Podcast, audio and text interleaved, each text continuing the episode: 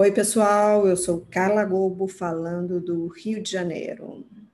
Salve, sou Vilma Guiar, de Curitiba.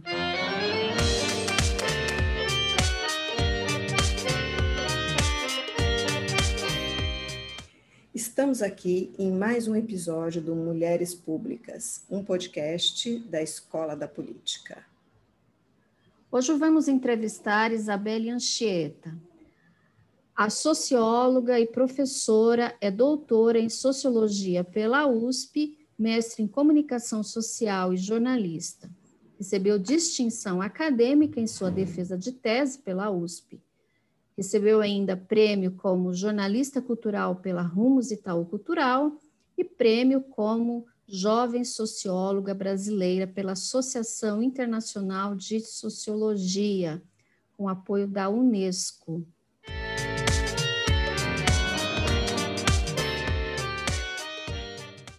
Olá, queridas e queridos ouvintes, sejam bem-vindos e bem-vindas ao nosso podcast Mulheres Públicas. Olá, Carla. Oi, Vilma. Oi, pessoal. Então, gente, hoje a gente vai falar um pouco sobre esses 300 mil mortos e essa naturalização, essa normalização que a gente. Para mim, não foi estranho a gente normalizar é, esse volume absurdo de pessoas mortas. Né? A gente é um país com uma tradição bastante violenta, né? bastante, é, bastante difícil. É, não, não, não, então, eu não estranho isso. Eu não sou capaz de estranhar que a gente foi capaz de normalizar, infelizmente, esse volume enorme de pessoas mortas. E, e a gente precisa falar do personagem central desse processo, que é o nosso presidente da República, que vai na televisão mentir né, no dia em que mais de 3 mil brasileiros perderam a vida. É, e vai lá e vai dizer que nunca fez o que assistimos ele, ele fazer a cada dia. Exato. Então, hoje é o dia do nosso programa Indignado, né? A gente também tem direito à nossa parcela de indignação. Uhum e a gente hoje preferiu aqui compartilhar com vocês. Então, nós temos o crescente de mortos, chegamos a essa marca escandalosa de mais de 300 mil, e no momento da nossa história, que talvez seja o que em que nós mais precisamos de governo, para nossa uhum. infelicidade, o que temos é um desgoverno é um presidente que promove ativamente, militantemente, a morte, o caos. Não é por acaso, não é aleatório, é sistemático, é metódico, é método de governo, é política de Estado. Uhum. Vamos dar apenas um exemplo disso. Enquanto mais de 7 milhões de testes de Covid perdiam a validade no final do ano passado no Brasil, o nosso país, dinheiro público jogado fora, gente. O nosso país segue sendo o país que menos testa no mundo. Eu vou falar aqui alguns, brevemente, né, é, alguns dados só para a gente ter uma noção. Enquanto hoje, no dia de hoje, que a gente está gravando, 25 de março do trágico 2021, é, nós testamos mais de 133 mil pessoas por milhão de habitantes. É, no Peru, já tem o dobro disso. No Peru, já tem 266 mil pessoas por milhão de habitantes. Na Rússia, são, 880, são, são mais de 100, é, 810 é, mil habitantes por milhão só para a gente ter uma ideia aí né, da nossa, do nosso cenário trágico em que a gente se meteu. Né? O Brasil, gente, é o segundo colocado em número de mortes no mundo. Tem 100 mil mortes mais do que o terceiro colocado, que é o México. Aliás, é, é, bom lembrar que o primeiro colocado é os Estados Unidos, com mais de 550 mil mortes, e que boa, grande parte, a maioria dessas mortes podem ser colocadas na conta de outro negacionista que foi, né, é bom falar isso no passado, né? Bom colocar esse verbo no passado, que foi o Donald Trump. Né? Então, o, é, o... eles conseguiram se livrar do, do estrupício deles, né? Exatamente. Mesmo Trump, né, não, não foi negacionista no nível do nosso presidente. Né? Mesmo Trump. É. Apesar de ter sugerido lá num determinado momento que se bebesse desinfetante contra o vírus, mas não foi ozônio no ânus, né? Não foi cloroquina até agora. Não, ele comprou, ele comprou muito mais vacinas do que a, a população dos Estados Unidos. Vacina uhum. ele comprou. Né? Quando ainda era possível comprar. Né? Sim, exatamente, Vilma. Então, gente, é esse o nosso cenário aí atual, né? É disso que a gente está falando, é com isso que a gente está indignado. Pois é, e aí, se a gente vê do outro lado, o que fez o Bolsonaro diante disso, nós podemos dizer que ele agiu basicamente como um agitador, né? alguém que queria simplesmente causar nos dois primeiros anos de governo. Ele não enfrentou nenhum dos nossos graves problemas nacionais. Isso quando a gente pensa novos fora o enfrentamento da pandemia, né? Uhum. Todas as poucas medidas aprovadas no Congresso foram basicamente por iniciativa deste, né? Quem não lembra o Rodrigo Maia capitaneando a reforma da Previdência, né? Maldita herança do Rodrigo Maia, além da pilha de, de processos de impeachment, né? Que ele usou para se sentar mais alto, assim. Bom, o que, que o Bolsonaro fez além disso? Ele se cercou de ministros que o tratam não como presidente, mas como uma espécie de guru.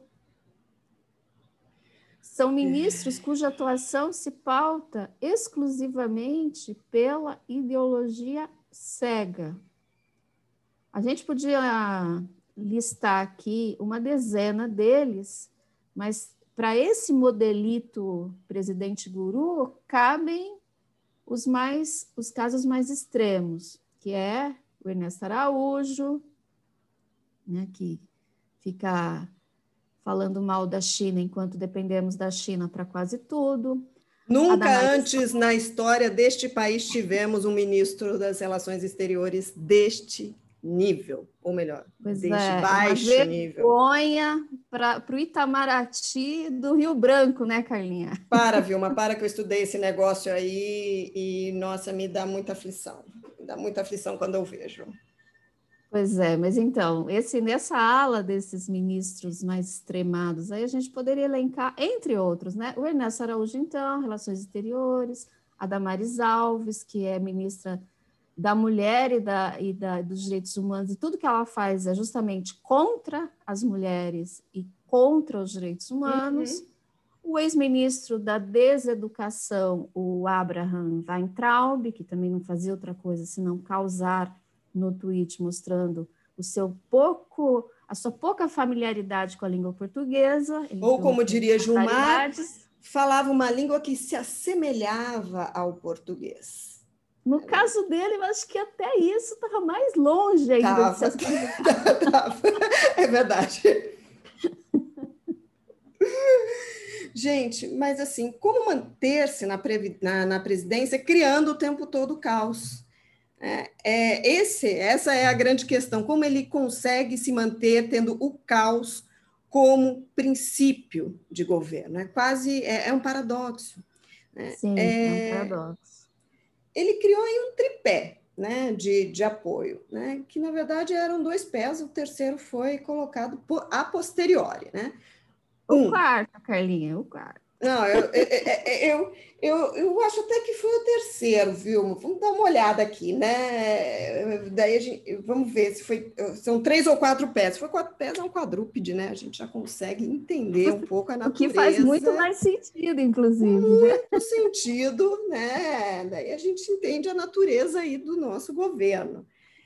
Então, um é uma base de apoio fanática e fanatizada, constantemente mobilizada é, que na base de mentiras, na propagadas pelas, né, por quem está regendo isso daí, por robôs, uma parte dessa base consome os absurdos como se fossem verdades. Né? E tem também outra parte dessa, desse grupo que tem a consciência tranquila que está espalhando mentira. Né? Eu não acho que todo mundo está acreditando em mamadeiras de piroca. Né? Eu acho que tem uma parte aí que tá, sabe que isso é mentira, mas tem algo maior. Né? Tem uma dimensão aí, tem que vencer o mal. Então, é a mentira usada estrategicamente para vencer esse algo, esse mal maior. Né? Esse Sim. mal maior os fins justificam os meios. Exatamente, Vilma. Embora o nosso presidente seja. Eu gostaria muito que ele lesse o príncipe e tivesse entendido aí, né? já ajudaria bastante. A gente já estaria em outra situação, né? Se ele tivesse lido e entendido o príncipe, né? Mas quem são essas pessoas, né? Dá para dizer que uma parte dela tem um perfil religioso que combate os riscos imaginários do comunismo, da cristofobia é, das ameaças às famílias tradicionais, e outra é aquela que acredita que precisa de armas para se proteger. Não se sabe exatamente qual é o tamanho dela. Né? Alguns cientistas estimam que ela, se, é, que ela seja algo em torno de 15, 20% do eleitorado. Mas é verdade também, Vilma, e a gente precisa levar isso em consideração, que o apoio ao nosso presidente nunca baixou de 25%. Né? Então, com, todo, com tudo isso acontecendo, gente, o Trump estava com a eleição ganha nos Estados Unidos antes da pandemia. A pandemia fez com que ele perdesse aí a eleição. E aqui o nosso presidente continua tendo 25 de apoio, 25% de apoio. Me assusta. Pois é. O segundo elemento desse tripé mencionado aí, Carlinha, né, são os militares. O Bolsonaro vem se cercando de militares da reserva e da ativa, a maior, a maior parte deles saídos do exército, né? Marinha e aeronáutica não fornecem tanta mão de obra assim, para o Bolsonaro quanto o exército. Há estudos aí que mostram que cerca, que mais, na verdade, de 6 mil militares trabalhem no executivo, no poder executivo, em cargos do poder executivo neste momento. Ele espera, o Bolsonaro espera que esse exército, esse exército real, no caso, porque realmente é o exército que está desempenhando essas funções, o garanta no cargo, a despeito da forma como ele descarta generais ou humilha ministros, ou mesmo o vice-presidente, que é humilhado diuturnamente pelo presidente. Ele tem uma alegriazinha sádica em, em humilhar general, né? Como ele nunca é. passou de, de capitão, ele tem lá uma satisfação sádica em dar uma humilhada nos generais. Exatamente, ele, viu? Ele, ele, ele é, cooptou essa gente toda em troca de cargos comissionários, comissionados, ou seja, cargos que além do salário a pessoa ganha uma gratificação, benesses de todo tipo, privilégios, como, por exemplo, o que foi concedido na reforma da Previdência. Você, por exemplo, que está nos ouvindo, você vai ter que trabalhar até morrer com essa nova reforma da Previdência. Muito pouca gente vai conseguir se aposentar. Entre os que vão conseguir se aposentar estão quem? Os militares. Não só eles vão conseguir se aposentar, mas eles podem se aposentar com 50 anos, 55 anos porque para eles não tem limite de idade para aposentadoria, como tem para nós outros, né? Então, o Bolsonaro fez uso aí, está fazendo uso desse da força dos militares para se sustentar no governo. Bem, gente, e o terceiro elemento aí, né, é o recém-implantado, né, chamado Centrão. Quando as evidências de corrupção na família foram chegando perto demais e ameaçando com a possibilidade de um impeachment, ele se jogou nos braços e no colo do Centrão. E o tem embalado desde então ao custo de bilhões de reais em emendas parlamentares, cargos, o velho bom, o velho é, e não bom, toma lá da cá? E isso não é presidencialismo de coalizão, só fazendo aí uma observação, a gente já falou sobre isso. Sim. E é preciso lembrar que quando completamos 300 mil mortos na data de mais de 300 mil, na verdade, na data de uhum. ontem, o rabo decidiu abanar fortemente esse cachorro raivoso que temos no Palácio do Planalto. A gente precisa lembrar que o Centrão está sempre disponível a alugar o seu apoio, mas nem sempre ele pode estar disposto né? porque ele vai aumentando o preço desse aluguel. Estamos caminhando para a segunda metade dessa bizarrice de governo. 2022, o ano da próxima eleição presidencial, está a cada dia mais perto e, na atual situação, ou o cachorro raivoso aceita a focinheira que o Centrão está impondo, ou ele será abandonado. O Lira fez um discurso ontem bem bem claro nesse uhum. sentido, fez uma ameaça muito mais clara do que o Maia jamais teve coragem de fazer, há que se dizer. Exatamente. E ninguém né, aguenta ser rejeitado pelo Centrão. Isso é sempre bom lembrar, né? Pois é, né? A gente tem 300 mil mortos, recapitulando, um amor um tanto volúvel do Centrão e do outro lado, a gente tem aquele boy querendo oferecer uma relação mais estável, carinhosa e duradoura a esse pessoal. E esse boy né, é aí o presidente Lula abraçando a estrelinha e mostrando aquela covinha que ele tem, não sei se do lado direito ou esquerdo da bochecha. Né? Então, ele está fazendo isso e o Centrão está aí parece que balançando se continua com esse boy lixo ou se né, abraça esse outro boy que parece aí ser uma relação mais saudável, largar essa relação tóxica com o presidente. Ah, você assumiu a metáfora do casamento do Bolsonaro, Carla. Cuidado. Total, total, assumi total. Estou tentando aí me comunicar com o seu eleitorado, que entende aí, só entende a partir de metáfora de casamento, ah, coisa horrorosa, uma cafonice sem tamanho. Né? Então, o que temos, né? É, aí, né? A gente a gente tem um centrão que parece que não está muito feliz com essa combinação, e agora vou usar uma metáfora estética, essa combinação de xadrez com listrado que é o governo Bolsonaro. é o cúmulo da cafonice, realmente. Bom, mas né, diante de, desse quadro todo, parece que finalmente a água bateu na bunda ou no nariz do Bolsonaro do genocida. E na data de 23 do 3, ele resolveu ir para a TV e fazer um discurso de três minutos, porque ele nunca consegue passar de três minutos, né? O que, no caso, é, é bom, né? Porque quem aguentaria o Bolsonaro Três já é de embrulhar o estômago, mas enfim. Tocante isso daí foi bom, três minutos. é, exato. Tá ok?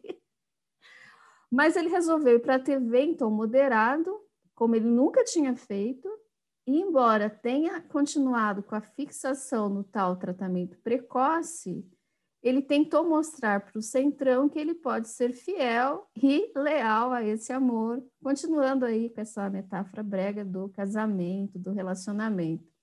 E para a gente que assistiu, ele mentiu sobre tudo o que ele fez e o que ele não fez para conter a pandemia.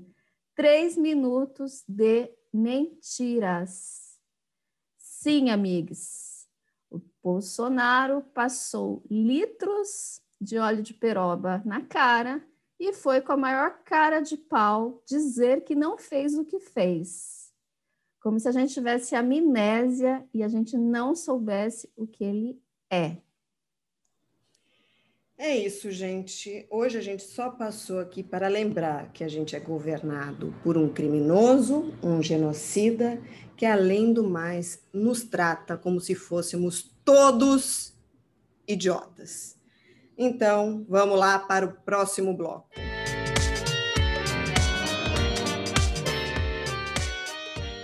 É isso, gente. Vamos para a segunda parte com a entrevista com Isabelle Anchieta.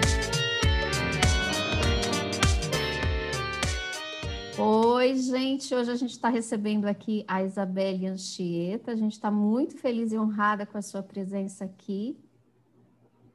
Oi, Isabelle. Eu gostaria de agradecer. Oi, Vilma, pessoal, a presença da Isabelle, que aceitou o nosso convite para conversar um pouquinho aqui com a gente na, no dia de hoje. Eu que agradeço a vocês, Carla, Vilma, por, pela oportunidade de falar de um assunto que é tão fascinante. Então, Isabelle, o tema, é, o tema que você trabalha de fato é muito fascinante, né? E foi o, seu, o tema do seu doutorado, né? As imagens da mulher no Ocidente. O que te levou a essa pesquisa? Né? Como você se conecta com. Como, ela, como a sua pesquisa se conecta com a sua trajetória? É porque a pesquisa, eu sempre até comento, né? a gente precisa dar uma justificativa para aquele, para porque eu gosto, porque me motiva, mas a gente procura uma justificativa acadêmica aí para isso, né? Agora a gente está querendo saber a sua justificativa subjetiva, né, para chegar nesse tema. Boa pergunta, Carla. Eu acho que no fundo é isso. A gente está sempre falando das nossas paixões. Uhum. Uma vez uma professora no mestrado me disse uma coisa. Ela disse assim, a Vera França, inclusive, a gente só conhece aquilo que a gente ama. Então, uhum. muito os pesquisadores Sim. ficam buscando recortes, muitas vezes escolhem o tema até para agradar uma linha do pesquisador, uma linha do mestrado, etc. Mas essa essa frase, ela ecoou muito dentro de mim. Eu acho que o nó da vida da gente é a gente encontrar aquela paixão, aquela recorrência. Uhum. E foi esse, nesse momento que eu parei, olhei para trás e fui perceber. Eu nasci, é, minha mãe é numa casa repleta de livros de arte. Minha mãe é artista plástica, então eu já tinha uma certa familiaridade Sim. com esse universo das artes. Mas ao mesmo tempo não era os textos, quando eu lia lá, os estilos artísticos, aquela história, não era por ali que a minha atração, eram puramente as imagens. Depois, eu fui para o jornalismo, a minha grande atração foi mesmo conhecer as pessoas, as histórias. Então, no jornalismo, ele abriu para mim um caminho de desmistificar as estereotipias sociais. Eu convivi com meninos de rua, eu subi favelas, eu entrei uhum. em presídios, ou seja, eu fui descobrindo que havia pessoas de todas as naturezas, nem tão boas e nem tão más, usando a máxima do Santo Agostinho, ninguém é totalmente bom e ninguém é totalmente mal.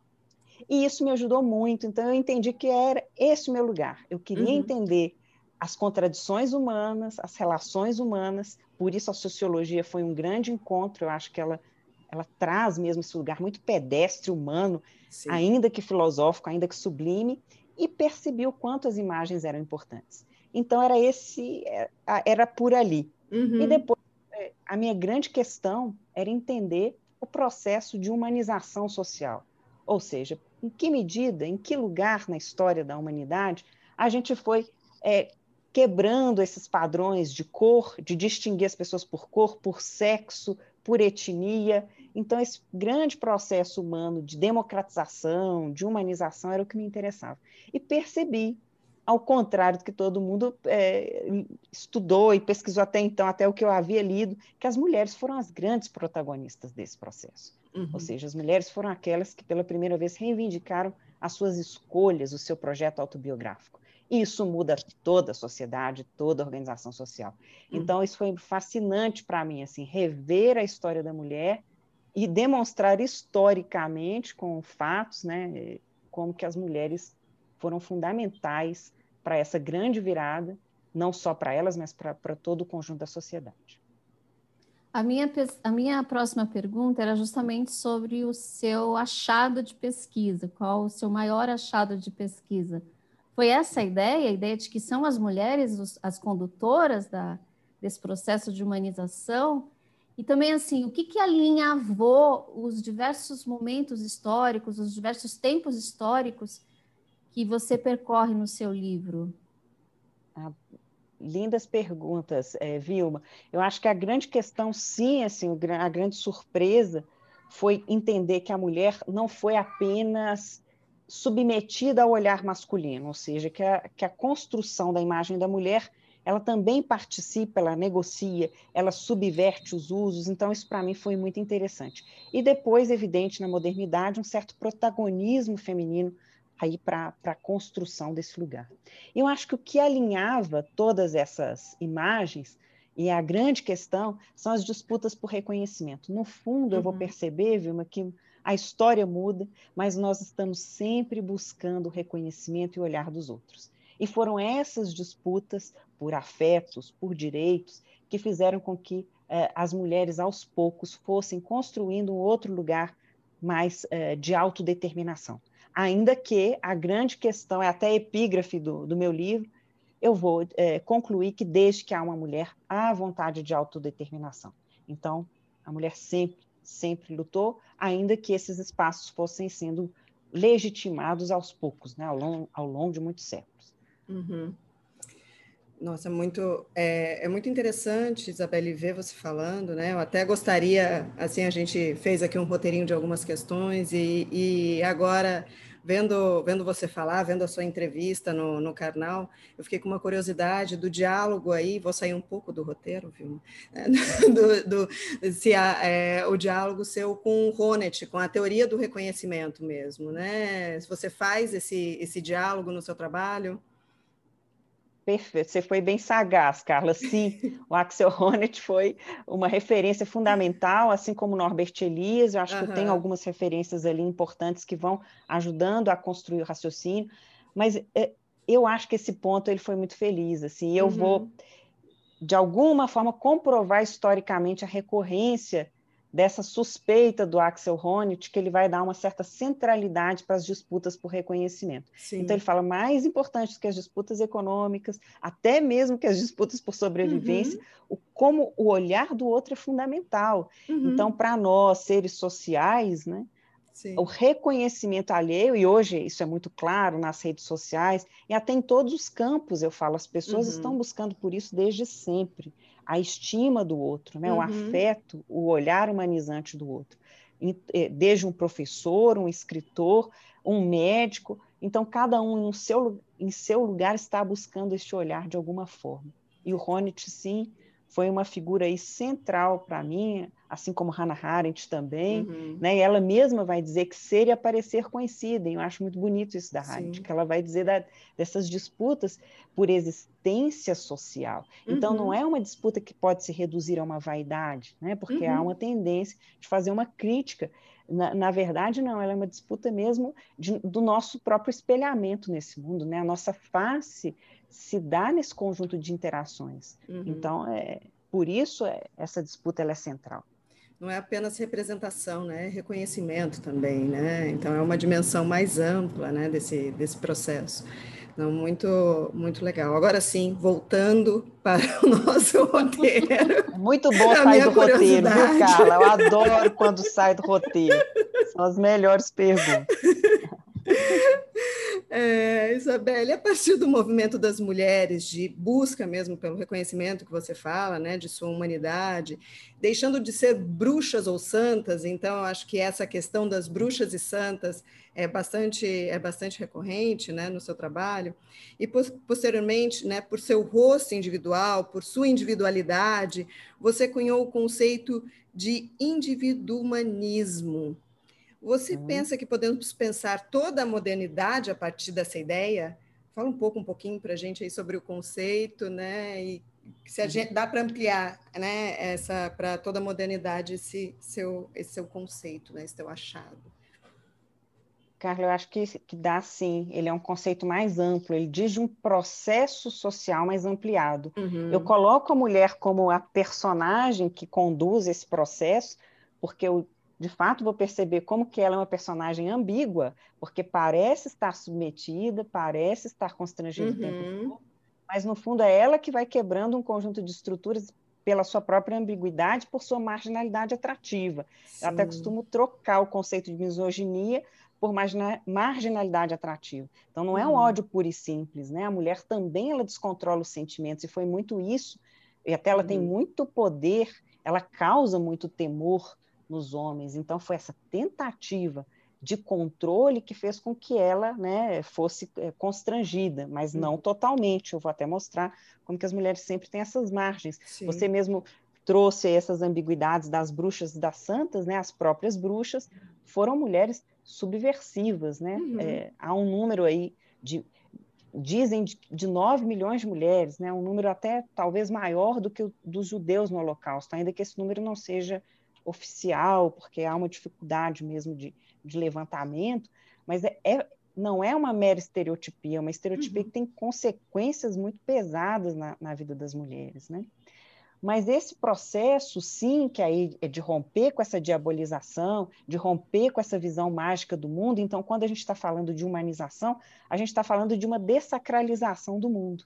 Né? Quando uhum. a gente uhum. começa a ir para certos lugares mais pedestres, mais humanos, e de nos considerando nestes lugares, né, sem justificativas sobrenaturais para o poder dos outros, né, para as hierarquias. Sim. Então, essa quebra hierárquica de poderes né, da própria aristocracia, ela está muito ligada a uma dessacralização do mundo. Uhum. A, a, democracia está ligada uhum. a uma dessacralização do mundo.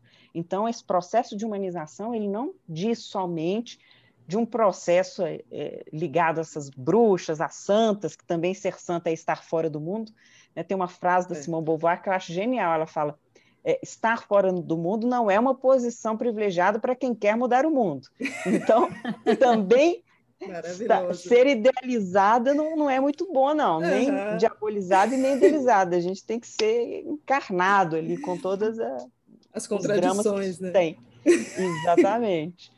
Mas eu acho que de sim de um processo mais amplo e a gente está vivendo esse processo agora de crescente individualização, até de uma uhum. hiper individualização, né?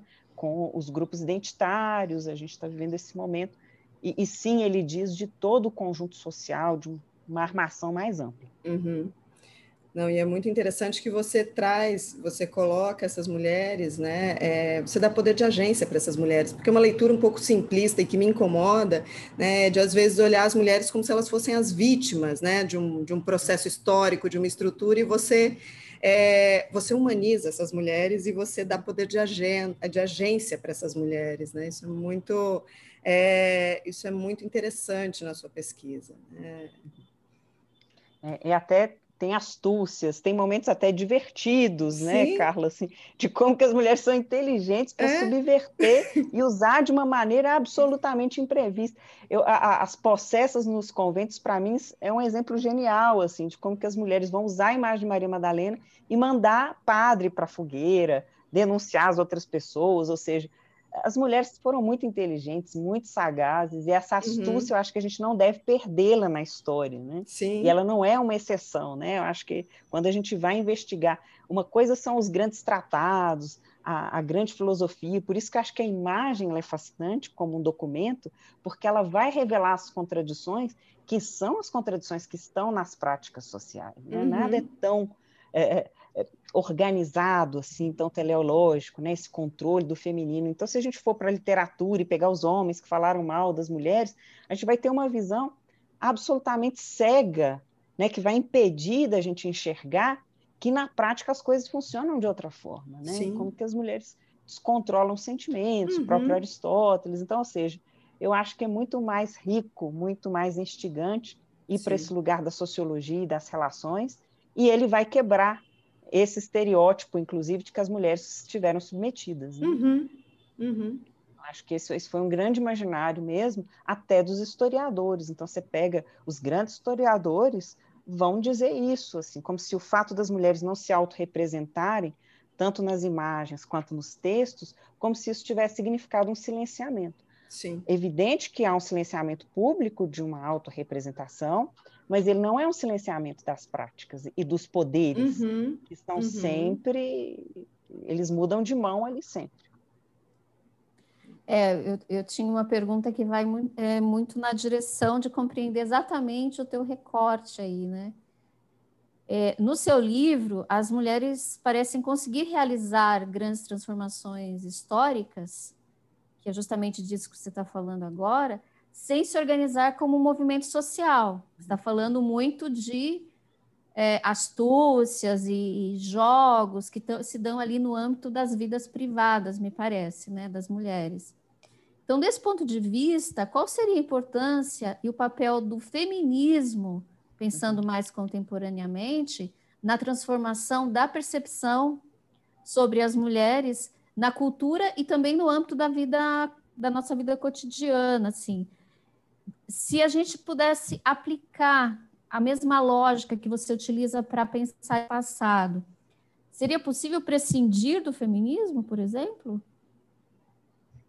Eu acredito que o feminismo ele é consequência de dessas astúcias e dessas insubordinações que foram sendo feitas ao longo do tempo. Havia, sim, já uma, uma certa insatisfação feminina que ela vai é, ganhando uma voz pública, então, cada vez mais em que é, se deslegitima a possibilidade de constranger a educação feminina, o acesso aos meios de comunicação, as mulheres, quando você passa a não mais acreditar que as mulheres não possam ter acesso a isso, né? E a gente vai ter, começam as jornalistas, começam as mulheres, inclusive com recursos, e as sufragistas, elas têm uma estratégia muito interessante, e aí, Vilma, você é muito feliz, eu acho que ali é o primeiro momento em que se organiza, né, esse processo que sempre existiu de buscar autodeterminação. E ele ganha um poder exatamente porque as mulheres usam estratégias até visuais, os panfletos vão ser muito importantes, né, a panfletagem, as imagens, a construção da ideia de uma mulher guerreira, e é muito interessante analisar os, uh, as visualidades, a iconografia das feministas, porque elas vão recorrer às Amazonas. Então, há, há um imaginário uhum. de um grupo de mulheres que se organiza igualmente, né, e que prescinde aí da, da existência masculina e que vai para a guerra, literalmente. Né? Então, um outro grupo organizado imaginário que existiu na história, e elas vão recuperar o imaginário disso ali.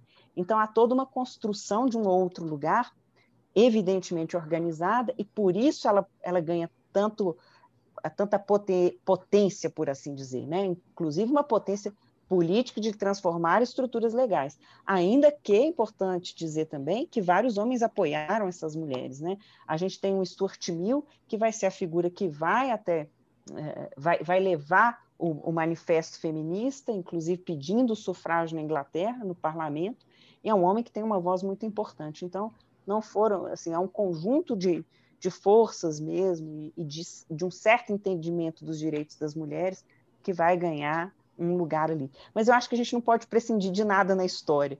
Acho que a história é um grande alinhavo, assim, é uma grande teia. E todas as mulheres, a gente deve a todas elas. Eu acho que o meu trabalho, o que ele faz é honrar a história, desde aquela que foi considerada bruxa foi queimada, porque ela simplesmente foi usar uma opção vital da sua sexualidade, uma opção vital do seu direito de curar, de ser uma médica ou ser uma sacerdotisa, a, aquela mulher que foi considerada prostituta e marginalizada, né? apedrejada, literalmente, como todas as mulheres foram durante um período de castidade e que questionaram isso de alguma forma, e algumas até ganharam poder como cortesãs. Então, acho que cada uma dessas mulheres, elas formam uma teia. Uhum. Elas, e elas estão conectadas. Então, a gente não pode prescindir de nenhuma delas. Cada uma no seu lugar, no, pelo seu caminho, contribuiu para um processo então, é claro que um movimento ele acelera, ele potencializa, mas ele não determina. Né? Ele deve a uma tradição de mulheres que nos antecederam. E é interessante também, né, Isabelle, a retomada de, de algumas dessas ideias ou imagens. Né? Hoje em dia, por exemplo, você tem um, uma, um resgate da ideia da bruxa, uhum. com outro significado, mas um, uma dessas frases de efeito do feminismo, somos todas bruxas, né, por exemplo, resgatando o papel mais da sexualidade livre e, e, e, do empoderamento mesmo, né, de uma mulher que se que se impõe aí entre aspas, mas enfim, que tem uma presença ativa diante de uma sociedade que é mais opressora, enfim, né? É, até mesmo o feminismo tem umas coisas muito interessantes, até a, a arte feminista, para mim, eu acho que tem umas subversões, umas ironias, por assim dizer. Ela pega aquele conceito e, e, e vira ao contrário, assim, né? Por exemplo, a ideia da mulher objeto, da, da uhum. cadela, da, da puta, e aí ele uhum. pega e inverte num sentido de uma sexualidade livre, de uma certa defesa do meu lugar, do meu corpo, né? Então aquele corpo, ele torna quase uma caricatura aquela representação feminina de objeto, para dali escancarar aquele lugar e até mesmo usá-lo como uma forma de poder. Então a ideia das bruxas também há uma releitura, viu? Acho que você foi muito feliz na sua colocação, há uma releitura dessas mulheres do passado, e eu acho que a gente deve fazê-la mesmo, porque a gente deve honrá-las e revê-las por um uhum. outro registro, né? Que, que foi, de alguma forma, desqualificado em determinado momento, e a gente perceber que aquela desqualificação nada mais foi do que uma forma de poder, um incômodo, né? Que foi o caso das bruxas. E, Isabelle, você é uma pesquisadora reconhecida, você criou um canal no YouTube, né, no final de 2019, e tem uma presença importante no Instagram. Essa dimensão pública da vida intelectual é importante para você? O que você pensa desse movimento crescente de intelectuais públicos? Carla, eu acho que sim, é fundamental. Os intelectuais públicos têm ganhado é, é muita importância. Uhum. Há um certo preconceito, inclusive, da academia, né? se devemos ou não popularizar uh, o nosso conhecimento. Mas uma vez eu li um, um livro de um sociólogo português, Boaventura de Souza Santos, e ele diz o seguinte, que o conhecimento ele só faz sentido se ele cumprir uma dupla, se ele fizer um duplo movimento. Primeiro, se ele quebrar o senso comum. Né? O conhecimento ele é feito para você, às vezes, desarmar uma estrutura comum e mostrar um outro caminho. E segundo, ele fala, ele tem que fazer um segundo movimento, que é voltar ao senso comum. Uhum. Então, o conhecimento só faz sentido se ele é aplicado, se as pessoas o absorvem. Então, para mim foi muito importante escrever de uma forma simples, fazer o conhecimento chegar até as mulheres, porque essa é a função do conhecimento, Sim. não é? É fazer Sim. refletir. Então, uma das coisas que eu tenho muito orgulho mesmo, a palavra seria essa, de eu perceber que eu chego em mulheres de, de lugares muito diferentes, até físico, geograficamente no Brasil, mulheres que estão no Pernambuco, mulheres que estão em Santa Catarina, como eu estou conseguindo dialogar com todas essas mulheres e que têm lá interesses e funções muito diversas. Uhum. Então, acho que é muito interessante para mim mostrar esse outro lugar das mulheres. Né? Eu, eu, recebo um conjunto de mensagens muito importantes e que dão sentido ao meu trabalho. Então, ou seja, né, a solidão da minha pesquisa durante esses oito anos agora se transformou numa relação muito interessante uhum. mesmo, de uma troca muito rica com as minhas leitoras e com os meus leitores. Então, eu também aprendo muito com eles, inclusive é, recebo leituras muito sofisticadas sobre o livro que me ajudam até refletir e continuar o meu trabalho, me motivam também, né? Sim. Tem um fator também da motivação e do reconhecimento no meu trabalho que eu utilizo como motor também para mim, para mim mesmo, né? como pesquisador. Isabelle, você tem já uma, um novo objeto de estudo? Porque quando a gente termina um doutorado assim tão longo, fica um vazio, né? Como Nossa, é que é para você isso? Ficam alguns vazios. Já estou pensando em dois ou três livros. O meu problema é esse. Eu acho que eu sou, eu penso por trilogias assim minha vida, né? Então acho que estão faltando. Eu, eu senti que faltou o século XVIII, um pouquinho mais no meu trabalho, porque há ali um conjunto de mulheres muito interessantes que são as intelectuais mesmo que começam nos salões. Elas são as grandes anfitriãs e depois elas vão dar margem aí, claro, para todo um debate das mulheres na política, as próprias sufragistas. Uhum. Então, tenho muita vontade de trabalhar com essas mulheres, entre aspas, revolucionárias, que vão revolucionar o debate público, a entrada da mulher, e tenho vontade de trabalhar com as pinaps. Eu quero trabalhar com, esse, com esses dois universos aparentemente ambíguos, né, de uma mulher que de alguma forma vai se adequar a um, um certo conceito de objetificação, mas tudo que a gente olha de perto não é bem assim. Então, uhum. eu vou, ao mesmo tempo, tentar é, transitar nesses dois lugares aí, mostrar as ambiguidades desses dois universos femininos. Depois, é claro, quero trabalhar com as mulheres nas redes sociais, que eu acho que também é um, um livro à parte, Nossa, é um sim. momento à parte de autorrepresentação, de quebra de estereotipias, uhum. de uso e mixagem então, acho que a gente está num momento muito interessante, inclusive de, da emergência de mulheres até então que foram invisibilizadas, né? como as negras, as mulheres uhum. mais velhas, e principalmente, mais do que uma visualidade, a gente tem a emergência de uma ética, de uma vida, de um modo de ser, né? dos dramas, das alegrias. Então, há uma humanização também aí nas redes, que pode ser, e também de uma fabricação. Então, é claro, a gente está sempre ali uhum. fabricando até a própria espontaneidade, por assim dizer. Né? Então, eu quero trabalhar com todas essas contradições também que estão nas redes. É, tem muito livro ainda, pra, tem muita conversa aí. Já mandei já... um Predusp, ó, já tem um que já está por lá, ah, que é um pouco só. os bastidores metodológicos do meu livro. Ele vai ser um pouco uma ah, ideia de ah, como ótimo. analisar imagens, uhum. um grande estado da arte de análise de imagem, até chegar na minha própria metodologia, que é uma sociologia da imagem, e que uhum. eu chamo de polimagens, como analisar séries de imagens por uma perspectiva histórica e social. É um pouquinho por aí também. Esse já já está pronto, já está lá sendo analisado, quem sabe se vai sair um pouquinho mais rápido. E a gente vive hoje numa sociedade da imagem, né? Mais do que nunca a imagem se tornou uhum. Preponderante. Exatamente. Eu costumo brincar, Vilma, que uma imagem não vale mais que mil palavras, ela vale mais com mil palavras, com outras imagens. Então, a imagem não é um objeto assim que ele é transparente, né? Ele também necessita de um conjunto de compreensões ali históricas, sociais e também da relação que as imagens estabelecem com as outras. Então, acho fascinante. O universo das imagens, desde sempre foi. Eu acho que hoje Sim. ele continua sendo, né? Bom, a gente já está louca para ler os seus próximos livros. Ai, que bom, viu? Despertei a curiosidade em vocês.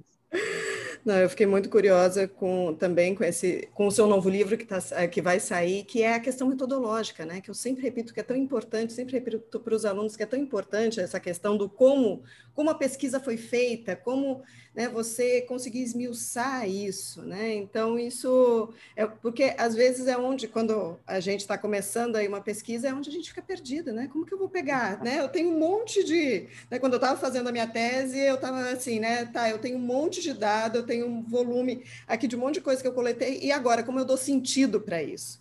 É, então, a metodologia te ajuda muito nisso, né? É. Isso é fundamental. E, e, e ela é muito personalizada, né, Carla? Uhum. Acho que a grande angústia da metodologia é que você tem que criar uma para o seu objeto, para o seu modo de fazer aquela pergunta. Mas, ao mesmo tempo, você tem que olhar para a tradição. Uhum. Então, acho que você tem que fazer um estado, por isso que o estado da arte é fundamental, né? Que é Sim. esse panorama de todas as pesquisas que foram feitas antes, como elas foram feitas, e dali você vai eu acho que no, o segredo é esse, de toda a criação, ela é uma recriação, né? Por uhum. isso que eu falo uhum. que a gente sempre deve as imagens e as mulheres do passado, a metodologia é, é dessa mesma forma, né? Ela se estabelece em rede. Então, quanto mais eu tiver contato com outras metodologias, conhecer, mais eu serei capaz de construir uma adequada à minha questão, né? À Sim. minha grande pergunta. Então, foi um pouco por aí. Eu levanto, tanto é que o livro é um pouco assim, ele apresenta uma série de metodologias para depois eu mostrar como que eu uhum. combinei é, o que eu achei interessante cada uma para construir a minha própria. É um processo que você não descobre de entrada, uhum. ele leva um tempo, né? Ele leva o processo um pouquinho do processo da pesquisa até você Sim. dar o clique. E também é, é interessante, por exemplo, eu não usei a mesma metodologia para todas as imagens. Às vezes o objeto te demanda uma metodologia uhum. diferente. Né? Então, isso também é interessante, a flexibilidade que a sua metodologia tem que ter de abraçar e entender a complexidade da, da questão ou do que está se apresentando para você ali. E agora vamos para a última pergunta.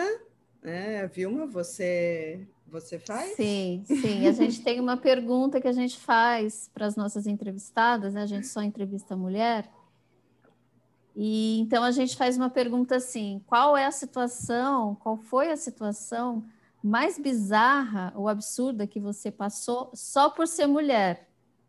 Se você tiver uma história para nos contar, porque toda mulher tem uma situação. Nossa, várias. Pensar.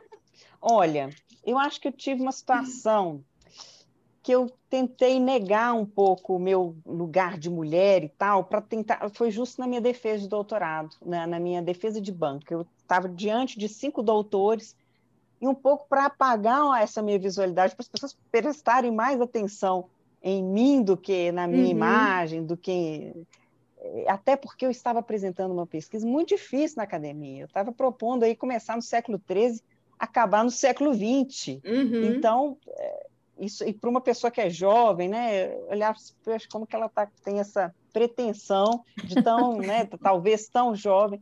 Não, não sei, acho que aí misturou a ideia de ser mulher, de ser jovem. Eu mesmo tentei, de alguma forma, estrategicamente me, me camuflar ali num lugar meio andrógeno para poder fazer com que o, o que eu estava falando tivesse mais importância do que uh, a minha própria imagem, o meu gênero e, e tudo mais. Eu acho que quando a gente acredita nisso também, é, é, interessante. Eu nunca me preocupei muito com essas histórias.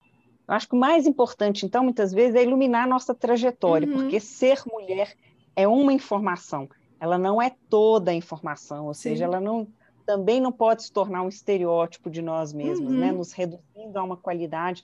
Eu acho que também é importante a gente transcender esses lugares, né? E a gente não ser marcado por, por tudo isso, ainda que seja importante, né? Eu acho que não, não pode ser central. Então, acho que foi um pouco por isso. Se foi bizarro, foi nesse sentido, né? De uma tentativa de iluminar uh, um outro lugar mais transcendente, né? Que uhum. nos ligue às nossas ideias mais do que propriamente a, a, a, nós fisicamente. Porque senão isso às vezes pode imobilizar a gente, né? Se a gente achar que a gente não, não posso, não porque eu sou mulher, porque vão me ver como mulher. Às vezes a gente só se dá conta ao final, né? Eu já me aconteceu isso. Depois, ao final, eu falo, eu passei por essa situação, mas talvez se eu não fosse mulher, talvez eu não teria passado, né? Coisa assim que na hora eu não pensei, na hora eu estava ali, né? Uma vez uma reunião com uma reunião com um, eu era, enfim, coordenadora de curso numa reunião ali da que eu estava participando. Meu chefe falou: ah, o que, que você acha? Por que está diminuindo o número de alunos matriculados? Eu comecei, né? Não, então, a gente precisa olhar para isso e para aquilo. E comecei a falar, né? De repente ele me corta no meio da, no meio da, no meio da minha fala e fala: bonita sua tatuagem. Eu, tá, obrigada. Como? É. Depois eu falei, Hello, como assim? Oi! Eu estava aqui fazendo todo um esforço para tentar entender claro. por que, que isso estava acontecendo, o que, que a gente precisava explicar, quais eram as variáveis que explicavam. E, de repente, ele me corta e vai falar isso. Eu falei, gente, que coisa estranha. Aí, depois que eu falei, eu falei... Isso foi bizarro. Isso foi muito bizarro. Ai, que ótimo. Falei, Não, o pior, o pior que, na verdade, é tão comum que nem a gente pode dizer que é bizarro, né? Porque o bizarro é, é, alguma coisa extraordinária, é o que né? Tá certo. às, vezes, às vezes acontece, assim. Daí, depois que eu vou me ligar, eu falo, cara, assim, né? Pô, daí, às vezes até me arrependo. Será que é porque eu sou, né, mulher... É. Ou, ou não, não sei, né? Eu, você até me fez recordar de uma grande professora que eu tinha, que também todas as vezes eu estava discutindo com ela grandes questões, ela olhava, mas que anel bonito que você está usando, sabe? Eu, eu, ah, eu estava elaborando todo o raciocínio, e era uma outra mulher, então às vezes também é uma desconfiança nossa mesmo, de que é o fato Sim. de sermos, e às vezes não é, né? Então acho que é importante a gente, como se diz, seguirmos, né? ousarmos e sermos, é para além de qualquer desconfiança dos outros, que é um problema dele, né, uhum. no sentido de, de é, é, um problema dele entender você em um certo lugar, então não é um problema seu. Então acho que o que as mulheres têm que entender é que elas uh, têm plenos direitos, né, para todas as funções e para tudo, né, uhum. para falarem, para estar na vida pública. E se alguém é contra isso, aí o problema é dessa pessoa e não nosso, né? Sim. Um atraso dela no seu entendimento humano. Então, seguimos, vamos seguindo. Acho que esse é o melhor caminho. Não, não nos preocupemos com, com as limitações dos outros, né? Que aí é, é um outro problema, não é nosso. É. Isabelle, foi um grande prazer para a gente conversar com você, uma delícia de conversa. Uhum. Muitíssimo obrigada pelo seu tempo. Eu que agradeço a vocês, Carla e Vilma, também igualmente, digo mesmo, passei um momento aqui super prazeroso, é, muito instigante, inclusive, de questões muito interessantes, e agradeço a oportunidade de conversar. Obrigada, Isabelle. Espero que depois dessa pandemia a gente possa, de repente, né, conseguir se ver ao vivo. Né? Então, para continuar essa conversa em outro, né, em outro espaço. Outra esfera, é. adorei. Com cafés, vinhos Exato. e outras E falando das próximas obras, né? Falando das suas próximas obras. Tem muitas, vocês já perceberam, né, Viu? Tem umas três ótimo. ou quatro aí para frente de pretensão. Maravilha. Obrigadíssima. Obrigada, Beijo. Obrigada a vocês.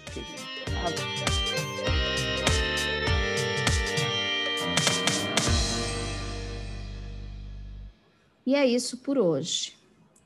O podcast Mulheres Públicas é uma iniciativa da Escola da Política. Produção e apresentação, Carla Gobo e Vilma Guiar. Edição de som, Ata Hosting. Nossa música tema é de autoria da banda Fole Baixo. E, para mais conteúdos do projeto, estamos no Instagram, Mulheres Públicas Podcast. Agora a gente também está no Twitter, com a nossa personagem debochada, às vezes não é tão possível assim ser tão debochada, Matilda, arroba podcast Mulheres. Escreva para gente, compartilhe nossos conteúdos em suas redes sociais, vem com a gente.